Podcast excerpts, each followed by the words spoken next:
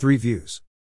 Nigerians have described today as a very sad and black Friday in the Nigeria history as the country chief of army staff, General Ibrahim Attahiru dies in active service with 11 others in plane crash.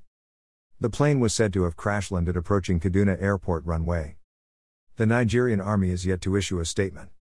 Nigerian Air Force has since confirmed the plane crash, adding the cause of the crash is yet unknown. The wife, Fati Attahiru, was rumored to have died along with him on the plane crash, but conflicting reports indicate the wife is alive. According to Gombe State Governor, Hassan Dankwambo. Good night, soldiers. My sincere condolences to the families of all those who lost their lives in the ill fated plane crash that happened in Kaduna earlier today.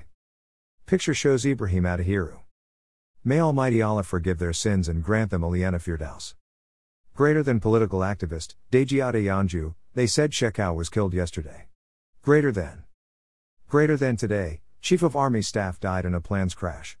Dear extremists in government, what is going on? Greater than. Greater than only heartless people celebrate over the death of others because death is the eventual end of every one of us. Rest in peace, General. Attahiru and all other officers. Kindly support our vision of building a community of 1 million pen soldiers whose successes will be judged based on positive development in the society.